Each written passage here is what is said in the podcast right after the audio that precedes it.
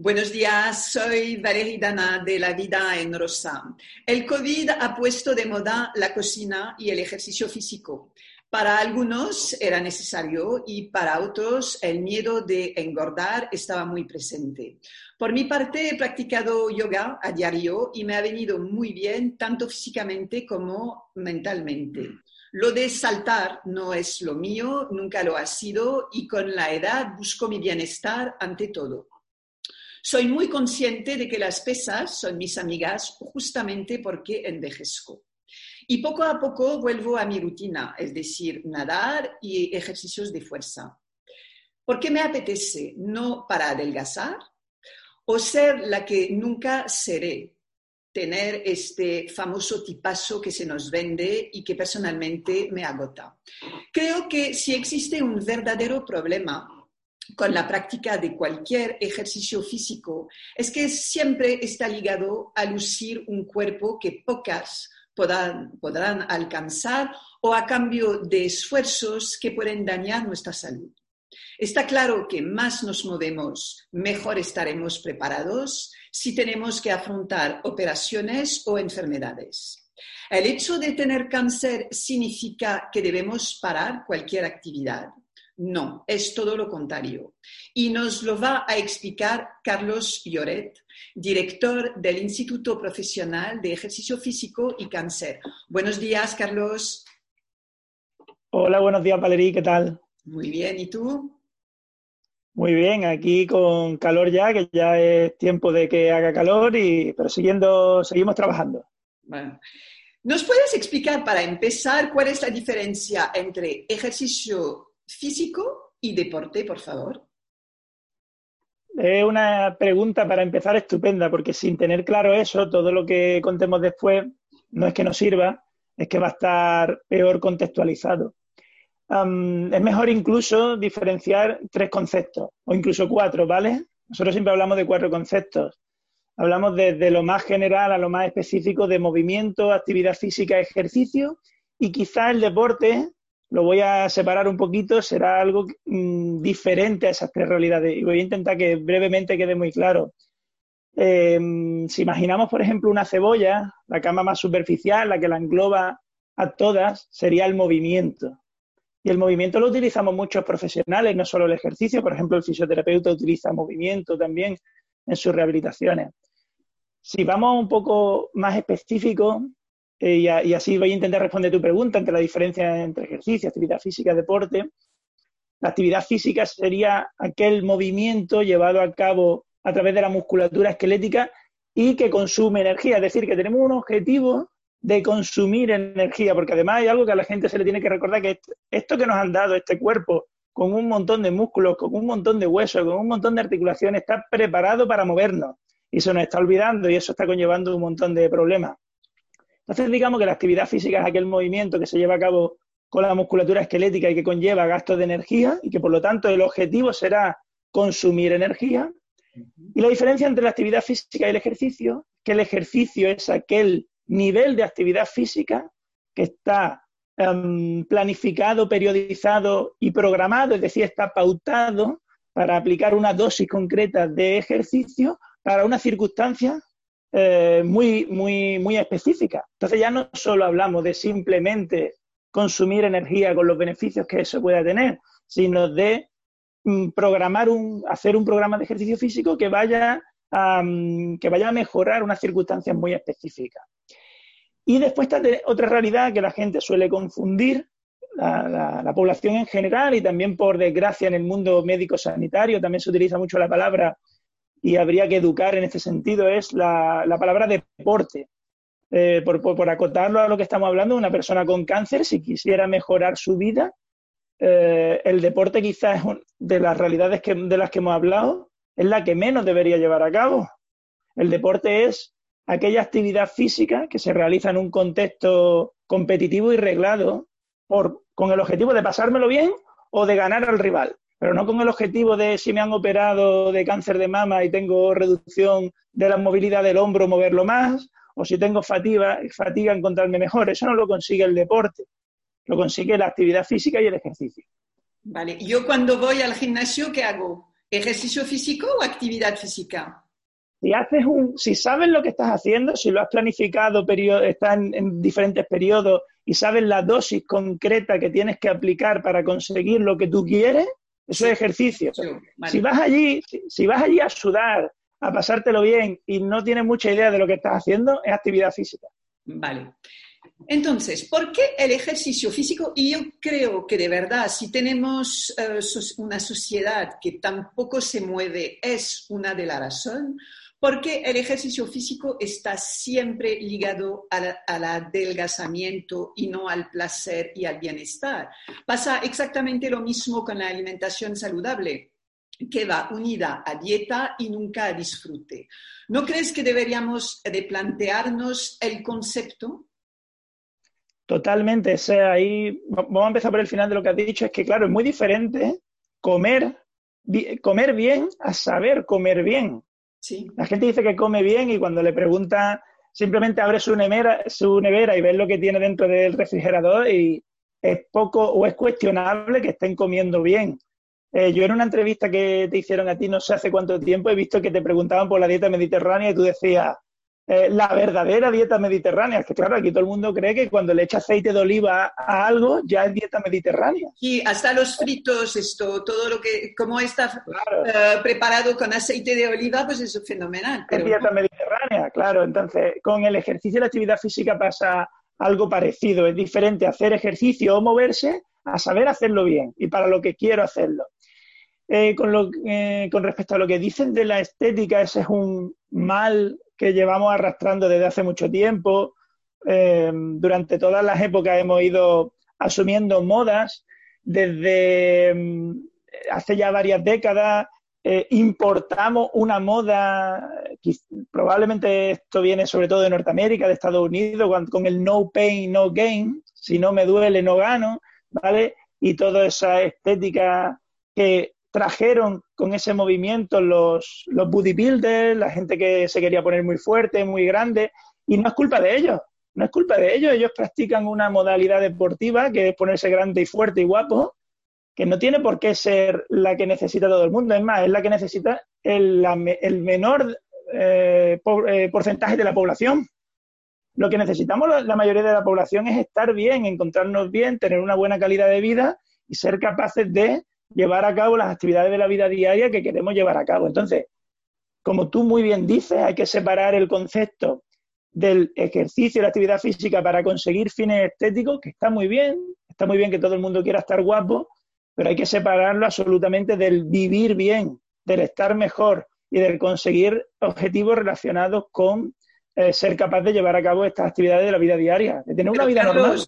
Tú, tú lo, lo, lo unes también lo de estar guapo con tener, es decir, que hay mujeres que tienen kilos de más y van a tener celulitis y van a tener de todo y van a ser muy guapas. Yo creo que Ajá. el error también es no aceptarnos como somos. Y cuando ve, vemos revistas que nos proponen dietas y que ponen a chicas de veinte años con un cuerpazo, lo que suele ser eh, eh, normal, voy a decir, a los veinte años o no, dependiendo de, del tipo de, de, de, de mujer, de genética también y de cuerpo. Es decir, que eh, yo creo que todos tenemos este problema de pensar que estar bien es tener un cuerpo diez y no es así. Por eso tantas mujeres odian su cuerpo y por eso la, la mujer, los hombres también, ¿eh? Eh, eh, hay una que... mayoría de personas que pasan su vida peleándose con su cuerpo y de repente llega el cáncer y de repente se dan cuenta de todo lo que han machacado su cuerpo y que solamente tienen uno y que este cuerpo nos permite, es un motor, es decir, que tenemos un motor por dentro y nuestro cuerpo nos permite vivir. Me da igual si tengo esto o que tengo esto, lo tengo que querer igual. Es, es, es cultural, ¿eh? Es cultural, es educativo, es eh, tu cuerpo, el mío, el de todas las personas, el único sitio donde vamos a vivir toda nuestra vida. Ya, Estamos pero, muy eh, preocupados. Eh, Esto, eh, no, no, no, pero te lo... no, no, no, no, te lo, te lo voy a decir, eh, o sea, estoy totalmente de acuerdo contigo. Tu cuerpo es el único sitio donde vas a vivir toda tu vida y no necesitas que sea perfecto por fuera. Si lo quieres muy bonito por fuera, muy bien. Donde tiene que estar perfecto para que te dure mucho tiempo y funcione como tiene que funcionar mucho tiempo es por dentro. Es por dentro. La, la, eh, lo, la, la nota positiva, la idea positiva es que la gente tiene que saber que lo que hacemos para estar guapos, si lo modulamos bien, nos sirve para estar muy guapos por dentro y muy bien por dentro. Y si nos planteamos estar muy bien por dentro, es inevitable que al final estemos también relativamente bien por fuera. Y estoy totalmente de acuerdo contigo en que se han establecido en la sociedad cánones de belleza que son absolutamente negativos para la sociedad y especialmente para la mujer. Os tienen, a todas las mujeres, este tipo de circunstancias os tiene, pone una presión sobre vosotras que no necesitáis. Hay, y hay cosas muy sutiles que no ayudan, como por ejemplo el peso, el numerito de la báscula. Nosotros estamos hartos ya de decirle a las mujeres, a todo el mundo, ¿no?, pero a las mujeres sobre todo, que se olviden del peso, que lo realmente importante no es el concepto del cuánto pesa, sino la composición corporal, que es la relación entre el tejido graso y el tejido muscular, y también el tejido óseo, ¿no? Preocúpate por tus huesos, preocúpate por tus músculos, que estén muy bien, y al mismo tiempo va, se va a ir perdiendo grasa. Olvídate, porque puede que perdamos grasa y ganemos músculo, que eso es magnífico, y pesen lo mismo. Entonces ese numerito está eh, creando mucha presión en la sociedad y sobre todo en vosotros. Yeah, yo creo que la base es volver a, a pensar en todo esto y quizás esta crisis nos va a ayudar, porque al final, a mí una chica maravillosa con uh, este famoso cuerpazo, uh, pero que tiene una cara así y de mala hostia. Yo prefiero una mujer con formas y que tiene una sonrisa. Es decir, cuando se habla de la belleza interior, eh, será por algo. Es decir, que la belleza y la, la, las ganas de vivir vienen desde dentro. Y es tal, eh, y, y es verdad, porque hay muchas mujeres que pierden peso, pero como no resuelven sus problemas mentales, eh, siguen viéndose mal y siguen viviendo mal. Con lo cual, lo de tener este famoso cuerpo y un cuarenta kilos no significa que vamos a ser más felices. Uh, bueno, eso hablamos y hablamos de lo que nos interesa ahora. En cada edición de La Vida en Rosa hablamos de la importancia del ejercicio físico en general y obviamente para los pacientes de cáncer. Muchos estudios se han realizado que demuestran que moverse puede evitar recaídas en cáncer de mama, por ejemplo. En mi gimnasio veo a pacientes acudir a clases, las mismas, las mismas que las que sigo yo. Durante un cáncer, ¿se puede seguir con el mismo tipo de ejercicios que antes? Me imagino que va a depender de la persona y del tipo de cáncer, ¿no? Sí, totalmente. La primera... Tú tienes suerte de, de ver en tu gimnasio a pacientes que siguen manteniéndose activas, ¿vale? Lo habitual, lo más habitual es que a quien le diagnostican cáncer, todas la, todos los agentes que hay alrededor de esta persona que le han diagnosticado cáncer le, in, eh, le aconsejen parar la actividad. Tanto el médico, y no es una crítica al médico, el médico lo que tiene que conocer a los profesionales adecuados que tiene alrededor para que las personas aprendan a moverse ante, ante la situación. Dime, perdona Valeria. Perdóname Carlos, de, uh, ¿os consta que los médicos piden parar ejer- el ejercicio a pacientes? Porque yo conozco a otros médicos que hacen todo lo contrario, que cada vez más al paciente a moverse.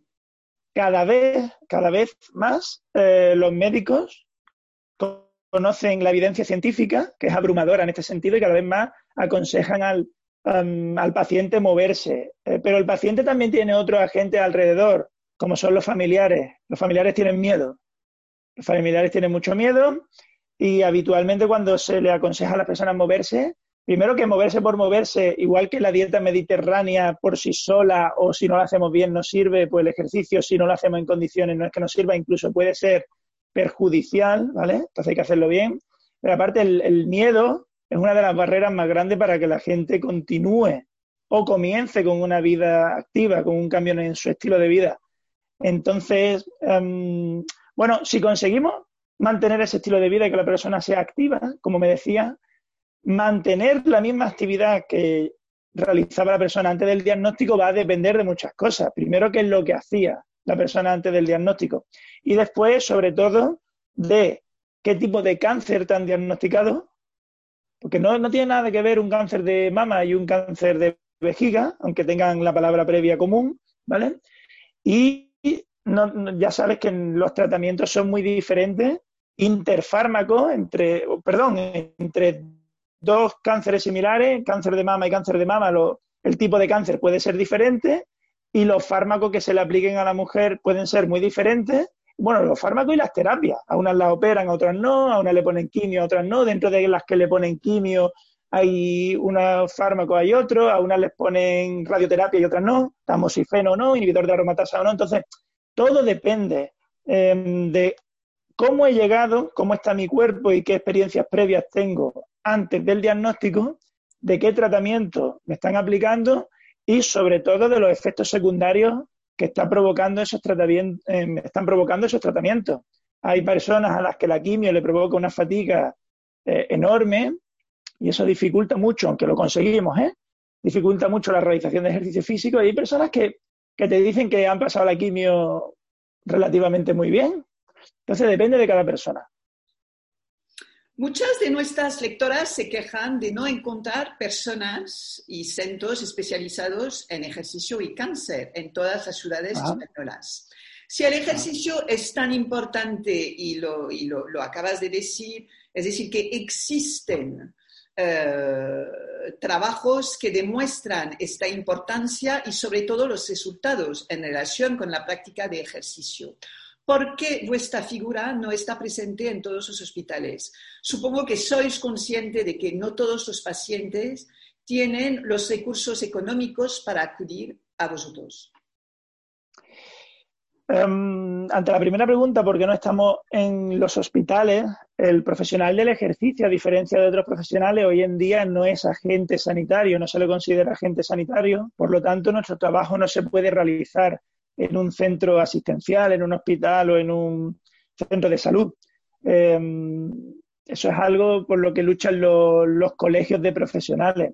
Actualmente en España hay una hay controversia en relación a lo que puede hacer un profesional del ejercicio o no, sobre todo desde otros colectivos eh, del ámbito sanitario. Pero bueno, esa es una guerra que al paciente no le importa nada, al paciente lo que quiere estar es bien. Eh, si me preguntas a mí... Eh, Quizás que todavía tenemos que demostrar que nos lo merecemos. Los profesionales del ejercicio tenemos que demostrar que nos merecemos formar parte de los centros asistenciales o por lo menos estar relacionados con los mismos.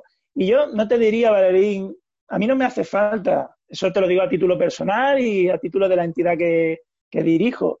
Yo no creo que sea necesario que estemos dentro de los hospitales, dentro de los centros asistenciales. Necesitamos que la gente conozca el valor del ejercicio y que sepa dónde tiene que buscar a esos profesionales para que les ayuden, y en eso estamos en, en el instituto, ¿no? que, que dirigimos.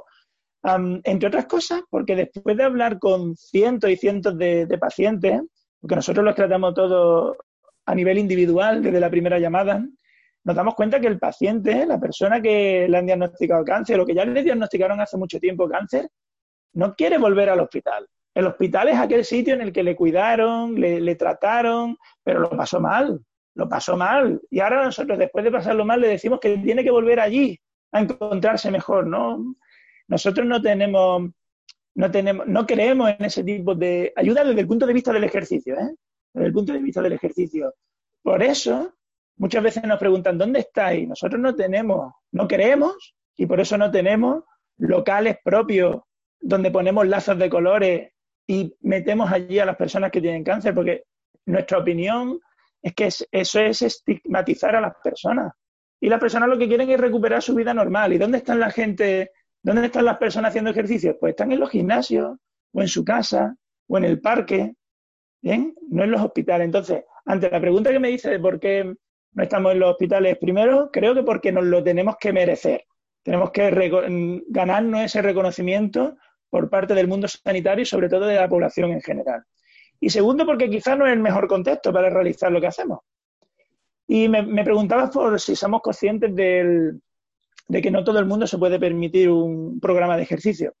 Yo ahí mmm, sí soy bastante crítico con, con la educación y los criterios que tenemos en general la sociedad española.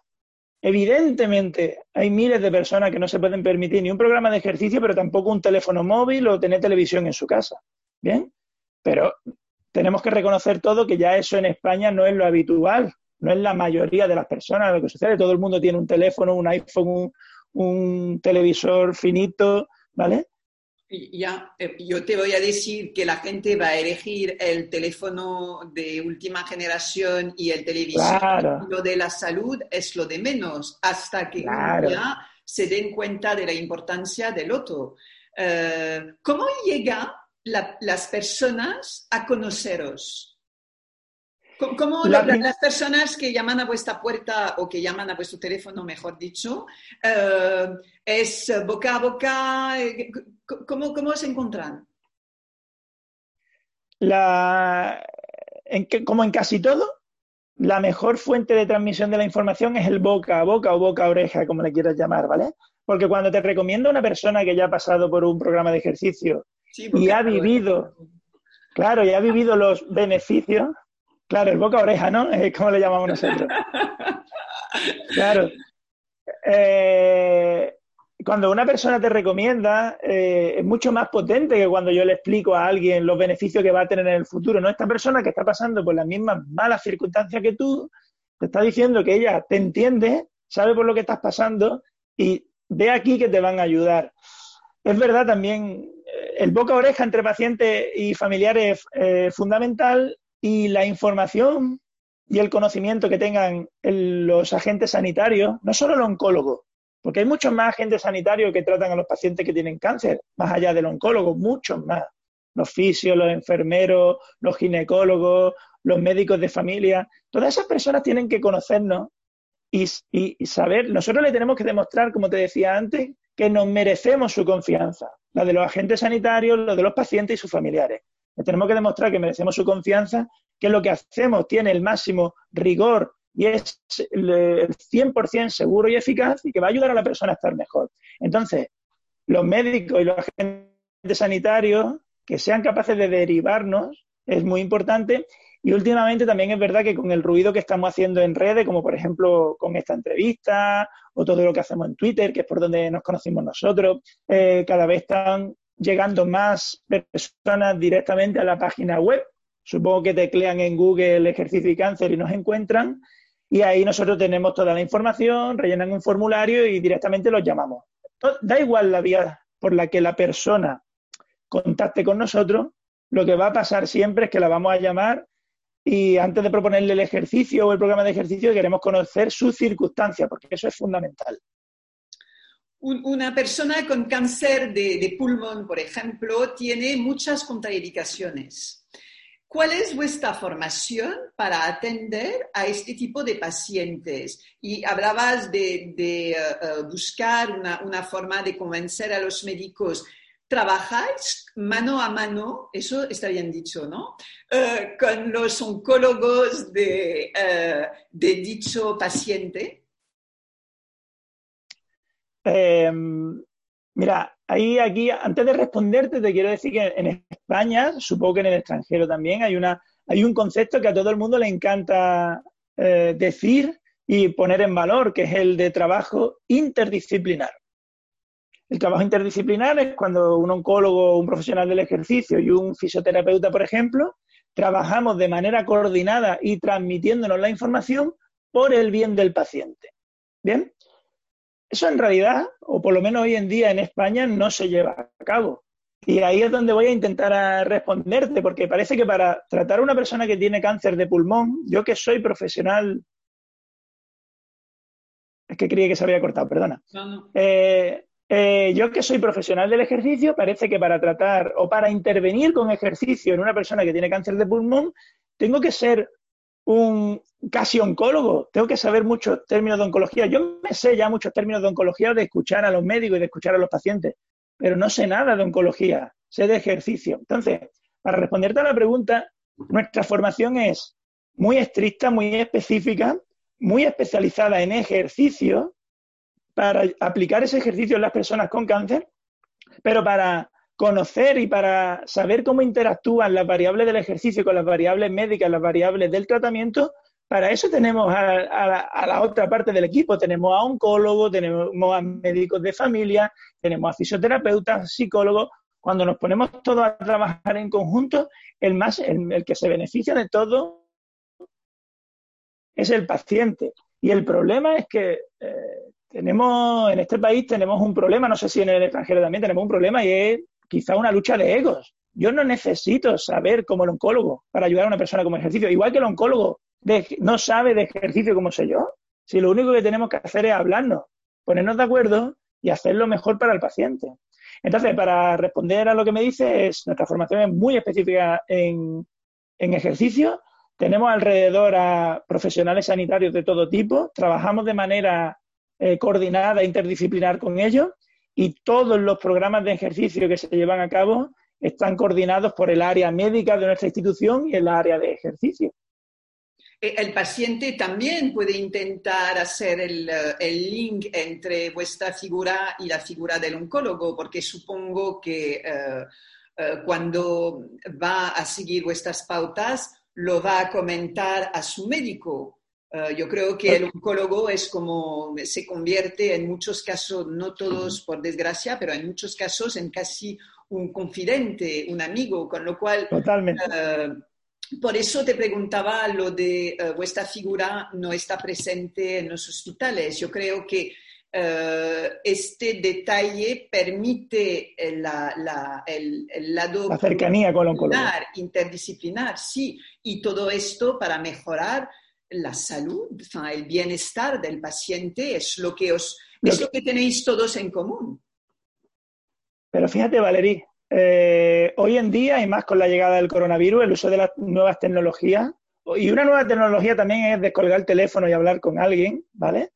Eh, no, es, no es eso tan, tan, tan antiguo, lo, podemos, lo hemos utilizado todos.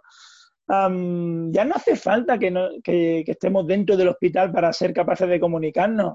Nosotros, evidentemente, cuando un paciente nos llama, nos contacta, vamos a necesitar su información médica, le vamos a proponer un, un informe de nuestro área médica diciéndole a su médico lo que va a pasar, quiénes somos, qué es lo que vamos a hacer, que estamos a su disposición, estamos a disposición del médico por si necesita información.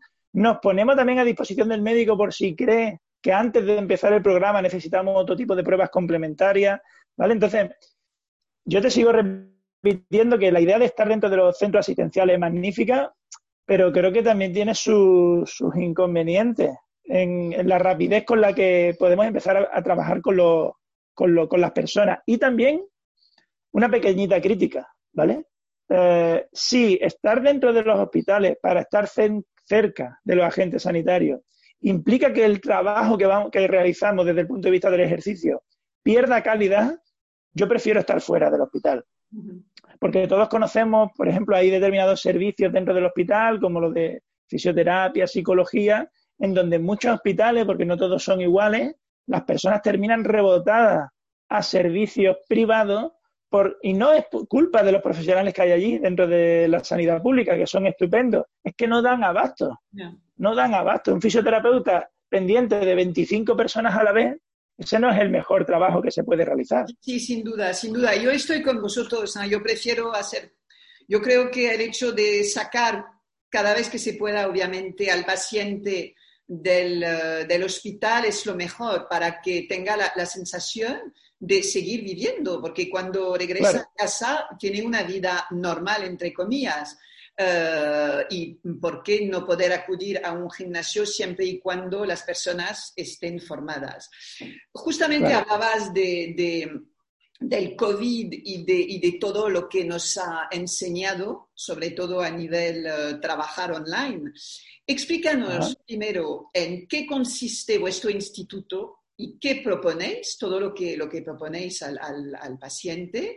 Luego, si trabajáis online y si os puede uh, contactar de cualquier rincón de España, o si después de esta primera toma de contacto hace falta, uh, hace falta presencia física. Yo, por ejemplo, he seguido y sigo uh, siguiendo clases de yoga online.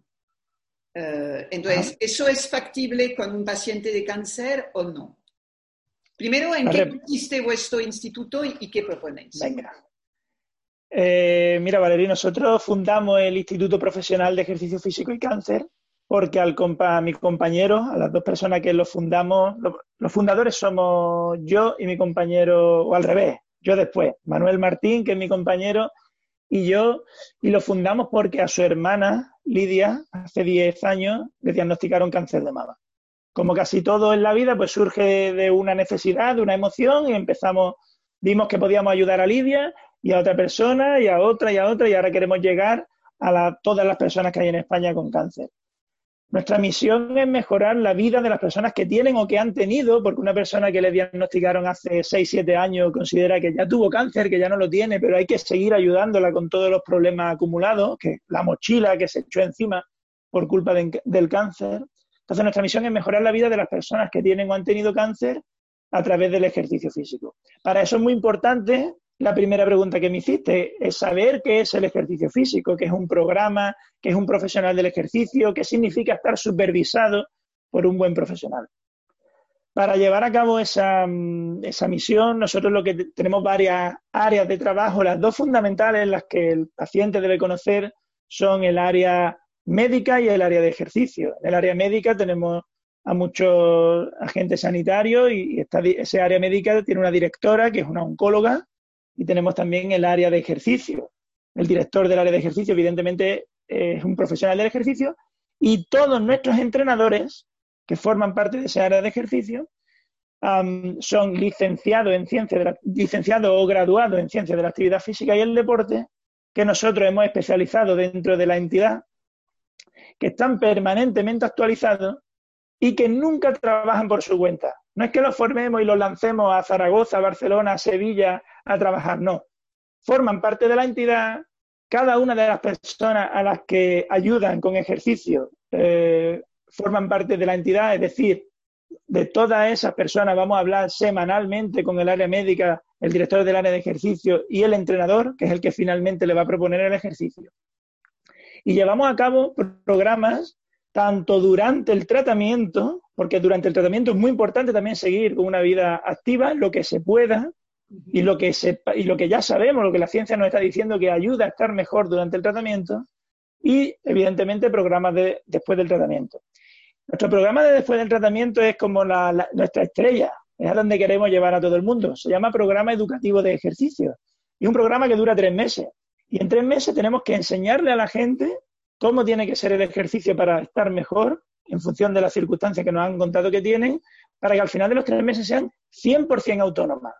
Una de las grandes barreras que tiene la cercanía entre la población y el ejercicio es que la, las personas no ven cuándo va a terminar esto. Las personas, cuando tú le dices que las vas a entrenar, tarde o temprano se van, se aburren del ejercicio. Por muy bonito que sea el gimnasio, por muy guapo que sea el entrenador o la entrenadora. Entonces tenemos que educarlas, tenemos que educarlas para que sepan durante toda la vida cómo se tiene que hacer el ejercicio y para que sepan dónde estamos por si nos vuelven a necesitar. ¿Bien? Entonces ese programa educativo dura tres meses, queremos que todo el mundo sea autónomo y la verdad es que estamos teniendo mucho éxito, la gente está muy contenta. Y antes del coronavirus, todos estos programas eran presenciales, dependíamos de que en el punto en el que hubiera un paciente hubiera un especialista, uno de nuestros entrenadores. Ya no. Ahora con la llegada del COVID, y por eso el COVID no solo, no solo ha tenido consecuencias negativas, también la ha tenido positiva en el, en el sentido de que nos hemos tenido que poner a pensar todos cómo seguir hacia adelante. Ahora los mismos programas, tanto durante el tratamiento como el de después, se realizan de la misma manera, tanto presencialmente en aquellos sitios en los que haya especialistas y la persona quiera asistir a una instalación deportiva, porque no todas van a querer, y de manera online a través de videollamadas. Y ahí es verdad que durante todo el periodo que ha durado, al principio del coronavirus, nosotros hemos hecho muchas pruebas eh, entre nosotros, con personas, con familiares, con pacientes que creyeron desde el principio que esto se podía hacer.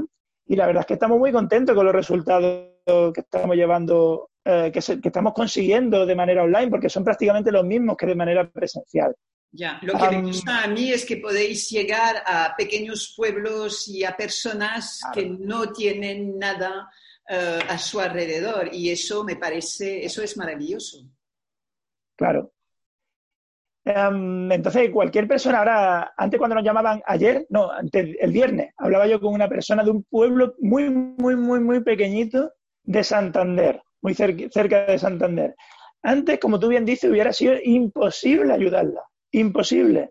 Ahora sí podemos ayudarla, ya hoy va a empezar a entrenar con una, con una especialista y estoy seguro de que va a terminar encantado. Entonces, nosotros lo que le pedimos a todo el mundo es que nos conozca, que ya te agradezco, te lo voy a agradecer al final, pero te lo agradezco ahora, te agradezco que, ten, que hagas de altavoz, tú eres un altavoz para que la gente nos conozca y para que al final las personas puedan acceder a programas de ejercicio.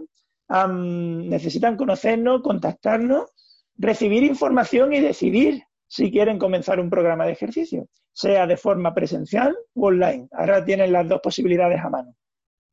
Desde tu experiencia, ¿qué piden los pacientes? ¿Qué es lo que les hace falta? Cuando llegan a vosotros, ¿cuál es, es su estado anímico?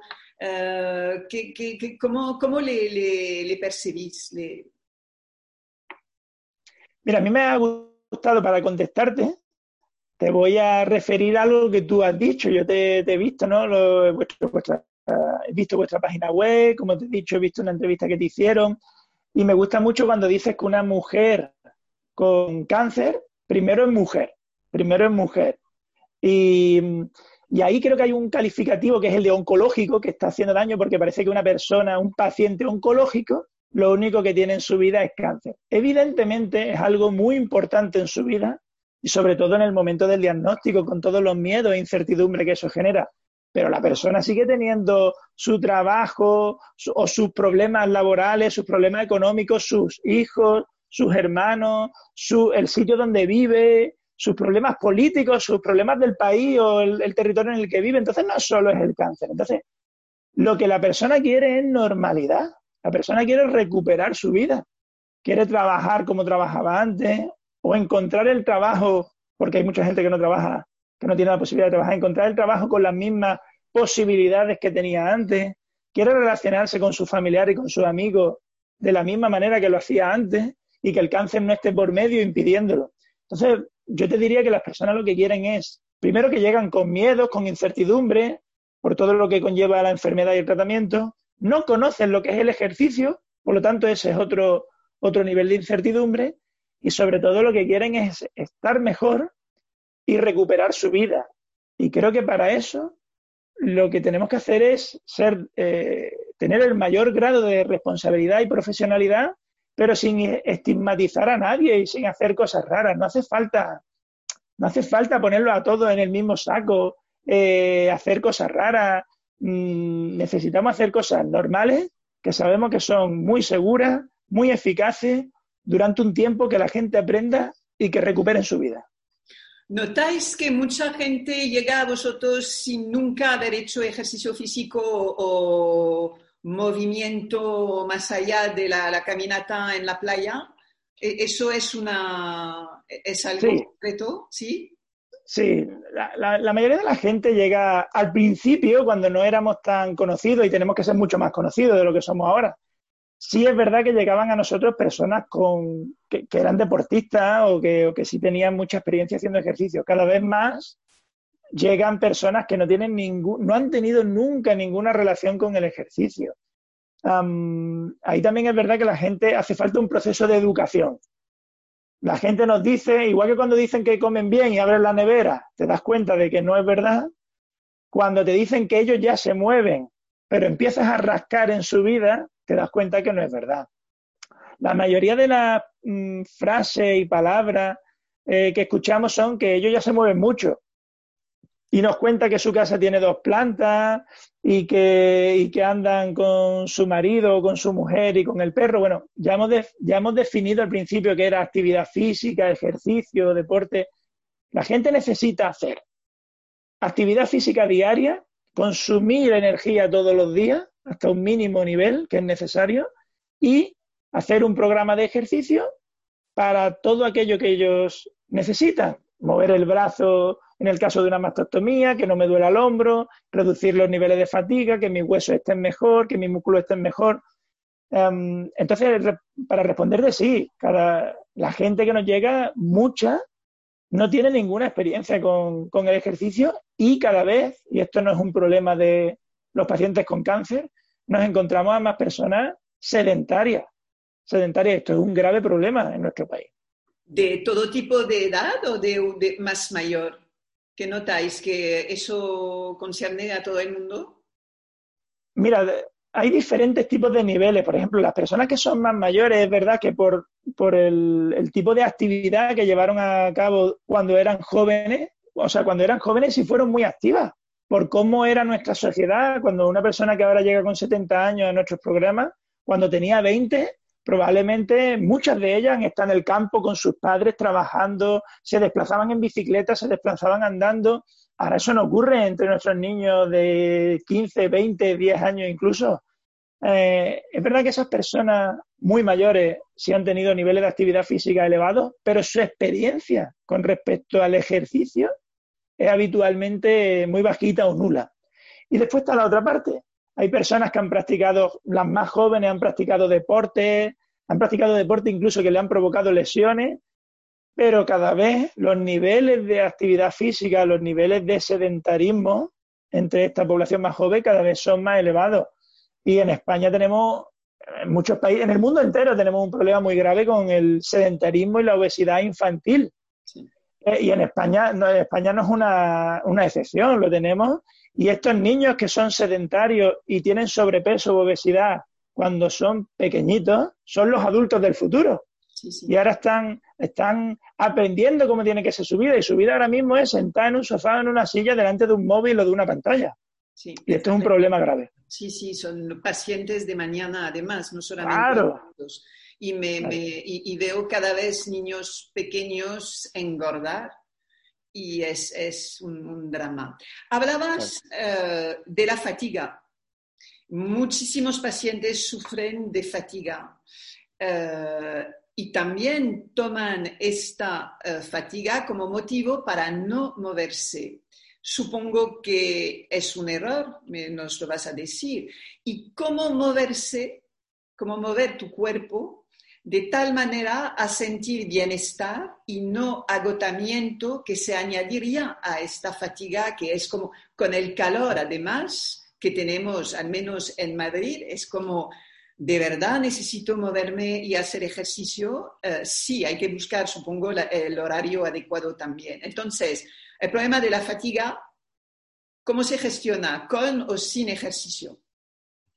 Primero, la gente debe saber que la fatiga referida al cáncer no es esa sensación de cansancio que todos podemos tener después de haber hecho una caminata o de haber jugado un partido de fútbol o de cualquier cosa, o de haber trabajado mucho en el campo. No es eso. El paciente con, con cáncer, habitualmente por los tratamientos y muy habitualmente por la aplicación de quimioterapia, tiene una fatiga asociada al cáncer que va mucho más allá de eso. Muchos pacientes lo describen como si te hubiera caído una piedra enorme encima y, y no te puedes mover, no te puedes levantar. Um, es súper necesario mantener la actividad porque es la pescadilla que se muerde la cola. Como ya me movía poco, me han aplicado quimioterapia, durante el proceso me he movido menos y el fármaco ha provocado problemas a nivel orgánico, me fatigo. Pero es que si sigo sin moverme, cada vez me fatigaré más. Y ahí es muy importante, cuando los niveles de fatiga son muy altos, ¿bien? Eh, por eso es tan importante la pregunta que hiciste al principio. Me encanta que hayas empezado por diferenciar actividad física, ejercicio y deporte. Ojalá siempre lo hicieran, empezásemos por ahí, porque cuando los niveles de fatiga son tan elevados y el médico y tus familiares te recomiendan moverte todos los días, el paciente con fatiga muy elevada piensa que es imposible. Yo no puedo moverme tanto todos los días como vosotros queréis. Entonces ahí es muy importante comenzar con... Nosotros comenzamos con dos sesiones de ejercicios semanales que a lo mejor van a durar veinte o veinticinco minutos de ejercicio y de eh, dosis de ejercicio con intensidad, con intensidades y volúmenes muy concretos que van a permitir poco a poco ir disminuyendo la fatiga hasta que vamos a ser capaces de combinar las dos sesiones de ejercicio con la actividad física diaria. ¿Bien? Eh, ahí hay también una... Un, La gente cree que debe comenzar por moverse, por andar todos los días, y después le añade un programa de ejercicio. Hay circunstancias como esta fatiga, la, niveles muy elevados de fatiga, en donde el paciente no te va a dejar, no va a ser capaz de llevar a cabo esa actividad física diaria, y ahí será muy importante el conocimiento del profesional del ejercicio y de la entidad que esté detrás para, en dos ratitos muy concretos de la semana, aplicar un estímulo maravilloso que vaya reduciendo poquito a poco la fatiga. Ah, con lo cual, porque yo conozco a muchísimas pacientes que, que me dicen, a muchísimas mujeres que me dicen, sí, pues he empezado caminando porque no podía más eh, cinco minutos y luego diez minutos, un cuarto de hora, hasta llegar a veinte, media hora, una hora. Esto tú para empezar, no, no, tú, tú nos dices que no es el, el, el mejor, el, la, la mejor cosa que hacer.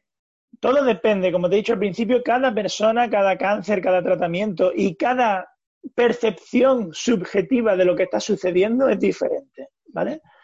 Cuando lo, la, la puntualización es que sí, que todo el mundo debería empezar por estar menos tiempo sentado, por moverse más y añadir un programa de ejercicio que con dos o tres sesiones a la semana somos capaces de ser muy eficaz. Un programa de ejercicio te lo tiene que pautar, te lo tiene que enseñar o te tiene que educar un profesional del ejercicio cualificado. Las otras cosas las puedo hacer por mi cuenta. Pero cuando el nivel de fatiga es tan elevado, que yo lo único que quiero, que hemos conocido muchas pacientes de ese tipo, muchos, es tan elevado que yo lo único que quiero es estar tumbado en el sofá o durmiendo en mi cama, hay que conseguir llevar a cabo, aunque sea en tu propio domicilio, que la mayoría de las veces en el propio domicilio, dos sesiones de ejercicio. Y ahí sí que es verdad que la dosis, la selección de ejercicio que hagamos, la intensidad del ejercicio, el tipo de ejercicio y, la, y el volumen del ejercicio, la cantidad de ejercicio es fundamental acertar. Porque en dos ratitos, quizás de media hora a la semana, la, la semana tiene ciento sesenta y ocho horas, y con dos ratitos de media hora vamos a ser capaces de poquito a poco reducir la fatiga. Pero ese ejemplo que te pongo es para personas con niveles de fatiga muy elevados. En los casos más habituales, evidentemente es fantástico que la gente quiera empezar a moverse cada vez más y después se involucre en un programa de ejercicio. Y, y para acabar, me, me, me, ¿nos puedes uh, dar ejemplos de estos ejercicios cuando hay fatiga, lo que ocurre por desgracia a menudo? ¿Qué, qué tipo de ejercicios son? Uh, simplemente para tener una idea de lo que nos va a esperar cuando os llamamos. Mira. Eh, los dos tipos de ejercicios fundamentales, como los dos bloques fundamentales de ejercicio, serían los de fuerza y los eh, de entrenamiento cardiovascular. El entrenamiento cardiovascular y el entrenamiento de fuerza. ¿Bien? Los dos, tanto el tejido muscular como el sistema perdón, cardiovascular, tienen una influencia enorme sobre la fatiga. Bien, el, el músculo es el órgano endocrino más grande del cuerpo. No es solo es un conjunto de cuerdas que tiran de los músculos y nos hacen movernos, sino que es un órgano endocrino súper importante. Entonces, los dos tipos de ejercicios son aquellos en los que mejoramos la fuerza y mejoramos el sistema cardiovascular. ¿Bien? La ciencia nos ha demostrado que cuando hay fatiga asociada al cáncer y a los tratamientos, la mejor forma de combinar los dos tipos de ejercicio es eso mismo, en la misma sesión de entrenamiento llevar a cabo trabajo cardiovascular, por ejemplo, montado, es un ejemplo que, que puede servir para unas personas y para otros no, montado en una bicicleta, y trabajo de fuerza. Porque nosotros muchas veces, dependiendo de lo que necesite la persona, en las sesiones de entrenamiento solo realizamos entrenamiento cardiovascular o solo realizamos fuerza y al día siguiente lo contrario, por ponerte un ejemplo. La ciencia nos ha demostrado que cuando en la misma sesión hacemos fuerza y entrenamiento cardiovascular, en una hora, por ejemplo, de entrenamiento, somos capaces, somos más eficaces reduciendo los niveles de fatiga. Para responderte, la fuerza es fundamental. Mucha gente le tiene miedo a hacer entrenamiento de fuerza y no hay ningún miedo, hay que tener miedo a no hacerlo, porque es fundamental para estar sano. Eh, el entrenamiento cardiovascular es fundamental también y es necesario saber en qué dosis aplicarlo. Y cuando los niveles de fatiga son elevados, la combinación de ambos, Eh, la evidencia científica nos está diciendo que es magnífica para ir reduciendo poco a poco los niveles de fatiga. Y cuando estás en casa, ¿cómo haces el cardio? Porque la, la, la fuerza, puedes coger eh, botellas de agua o, o, o arroz o lo que sea, pero ¿cómo tienes que saltar o correr? No, eh... Eh, a ver, cuando, a las personas que estamos entrenándolas en casa, ¿vale? Le estamos recomendando eh, que hagan una pequeñita inversión en, en material que les permita hacer trabajo cardiovascular, como por ejemplo una bicicleta, una elíptica. Ya cada vez hay medios eh, muy económicos y que nos permiten hacer trabajos muy, o sea, fantásticos, ¿no? Pero no todo el mundo puede permitírselo, o no todo el mundo dice que puede permitírselo, porque dicen que no pueden permitírselo, pero el sofá que está al lado vale mil quinientos euros. Ya. Pero bueno, ese, ese es, otro, ese es otra, otra cosa. En el caso de que no tengamos medios específicos, como una bicicleta, una elíptica, una cinta, podemos utilizar otro tipo de, de, de medios, como por ejemplo subir y bajar escalones, ¿no? Sí. Como hacer movimientos como subir y bajar las rodillas, ¿vale? Saltos, en las personas que puedan realizar saltos, y eso está muy relacionado con la artrosis, la, la osteoporosis. No todo el mundo debería o puede hacer ese tipo de acciones. Eh, los profesionales del ejercicio tenemos muchas formas de hacer que las personas trabajen su sistema cardiovascular y se sientan cansadas y suden y pierdan peso y se sientan guapas um, o guapos. Eh, pero es verdad que los medios de entrenamiento cardiovascular nos ayudan en el caso de poder disponer de ellos. Sí, porque el peso es otro de los problemas de, de los tratamientos también, de efectos secundarios que, que machacan mucho a las mujeres. Sí. Carlos, muchísimas gracias. Uh, ha sido muy interesante y creo que uh, me alegro de verdad de lo de la presencia online. Yo creo que esto puede abrir un mundo a muchas personas que... que se quejan, y lo tenemos, lo, recibimos muchos mensajes de, que nos dicen... Uh, ¿Dónde puedo encontrar? A veces hemos hablado y hemos trabajado con Aida y, uh, y hemos recibido feedback y, y personas que nos escribían para decirnos ¿dónde puedo encontrar yo uh, una persona así? Y es verdad que suele pasar que si no vivimos en una gran ciudad no tenemos uh, esta maquinaria tan maravillosa uh, Y, uh, y creo que el, uh, el hecho de poder ayudar a personas online es, un, uh, es una maravilla, y hay que aprovecharse de, de esta situación, porque de verdad vais a ayudar seguramente a muchísima gente. No, yo te agradezco mucho, como te decía antes, que, que seas altavoz de lo que nosotros hacemos. Eh, te doy las gracias. A Aida, a la persona a la que nombraba, que tú ya la conoces, para que la gente cuando lo escuche sepa de quién hablamos, es una de nuestras especialistas, que además está muy especializada en la fatiga que suele, suele sentir una, un paciente con cáncer. Y bueno, ese, ese servicio o esa posibilidad online que tenemos ahora, evidentemente nos alegramos de que se nos haya ocurrido, nos alegramos de, de haberla desarrollado, y, y sí creemos que vamos a poder ayudar a mucha gente. Eh, sea en ciudades grandes, sea en ciudades pequeñas, o sea donde sea, porque ya no es solo España, ya tenemos a personas incluso que estamos ayudándola en el extranjero.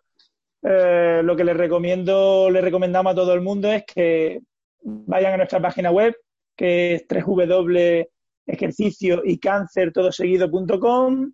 Allí van a encontrar todas las formas de comunicación con nosotros. Um, que nos sigan en redes sociales, porque ahí también somos muy activos y explicamos lo que hacemos. Que se pongan en contacto, que reciban información y que decidan si quieren comenzar un programa de ejercicio, que ya les decimos que a todos les va, les va a sentar muy bien. Pues uh, un millón de gracias, y seguiremos en contacto como sea, de todos modos, porque como estamos en el mismo mundo, pues se, seguramente que, que volveremos a encontrarnos. Muchas gracias a ti, y ya te digo aquí para que lo escuche todo el mundo, que nos ponemos a, a tu disposición y a la de la revista para toda aquella acción e iniciativa que a ti te parezca en las que nosotros podemos aportar un poquito, ¿vale? Nos encanta lo que, lo que hacéis, eh, te damos la enhorabuena porque sabemos que tenéis, que trabajáis muy bien y que tenéis un fuerte impacto en las personas con cáncer, sobre todo en las mujeres, y eso nos ponemos a vuestra disposición para ayudaros. Haremos cosas, seguro. Muchas gracias. Hasta luego. Muchas gracias a ti. Gracias. Hasta luego.